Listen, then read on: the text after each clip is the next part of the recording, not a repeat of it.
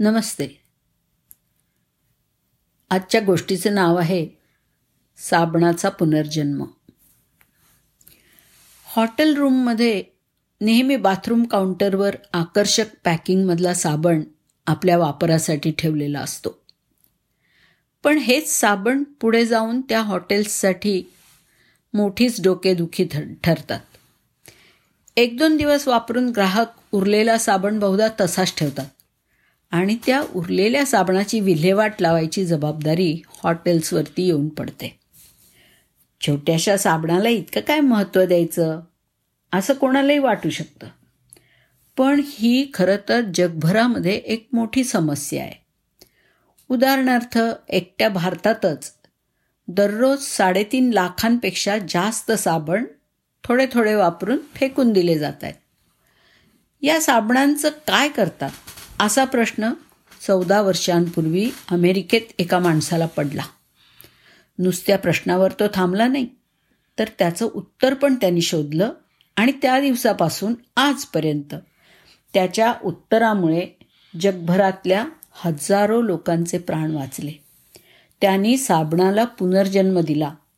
त्याचीच ही गोष्ट. अमेरिकेतील शॉन सिपलर या तंत्रज्ञाला कामानिमित्त जगभरातल्या हॉटेल्समध्ये राहावं लागायचं. दोन हजार आठ साली अशाच एका हॉटेलमध्ये शॉन थांबला होता तेव्हा त्याला अर्धवट वापरलेल्या साबणाचं पुढे काय होतं हा प्रश्न पडला. त्यांनी लागलीच रूम सर्व्हिसला फोन केला आणि वापरलेल्या साबणांचं तुम्ही काय करता? हा प्रश्न विचारला. तर उत्तर आलं आम्ही वापरलेले साबण फेकून देतो. शॉननं थोडीशी आकडेमोड केली आणि त्याच्या लक्षात आलं की लाखो साबण दररोज फेकले जात आहेत. यावर आपण काहीतरी करायला हवं हा विचार त्याच्या डोक्यामध्ये घर करून बसला. तो जेव्हा घरी परतला तेव्हा जवळच असलेल्या हॉटेलमध्ये जाऊन त्यांनी हाच प्रश्न पुन्हा विचारला. तर उत्तरही तेच मिळालं. त्यांनी मॅनेजरला विचारलं टाकून देण्याऐवजी तुम्ही हे साबण मला द्याल का? तर मॅनेजरने होकार दिला. त्याच दिवशी त्यांनी सहा आणखी हॉटेल्सना भेट दिली आणि सगळ्या हॉटेल्सनी साबण द्यायला होकारच दिला. एका महिन्यातच शॉनकडे असे हजारो साबण जमले आणि मित्रांच्या साह्याने आपल्या गराजमध्येच एक छोटेखानी वर्कशॉप त्यांनी सुरू केलं. त्यांनी बटाटे सोलावेत तसा साबणाचा बाहेरचा भाग सोलून काढला. त्यानंतर ग्राइंडरमध्ये टाकून साबणाचा चुरा केला आणि हा चुरा वितळवून नंतर साबणाच्या मोल्डमध्ये टाकला.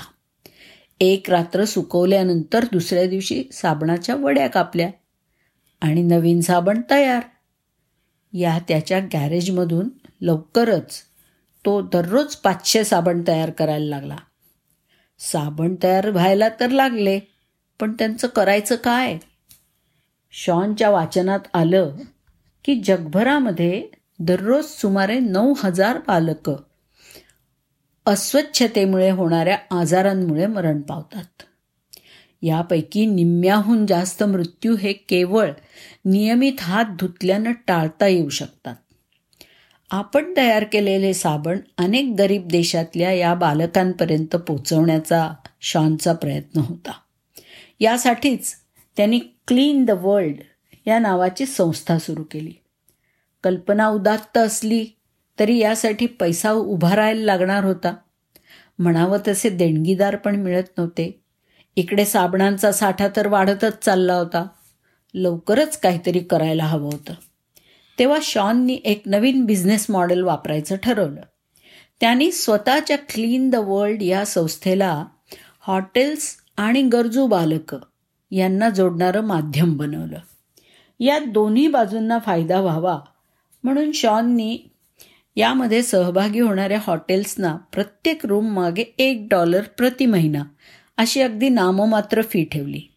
या फीमध्ये हॉटेल्सना पण साबणाच्या विल्हेवाटीसाठी कायमस्वरूपी व्यवस्था आणि सामाजिक बांधिलकीचं पालन केल्याचं समाधान मिळालं.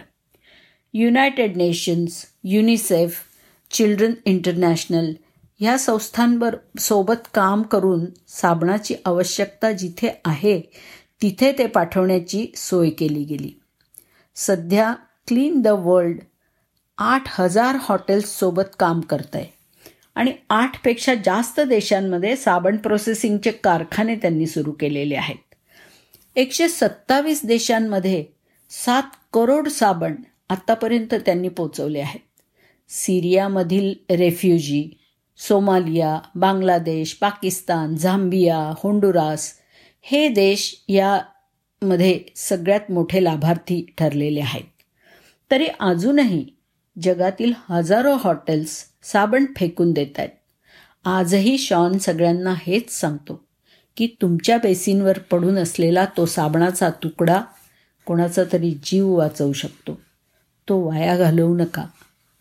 धन्यवाद.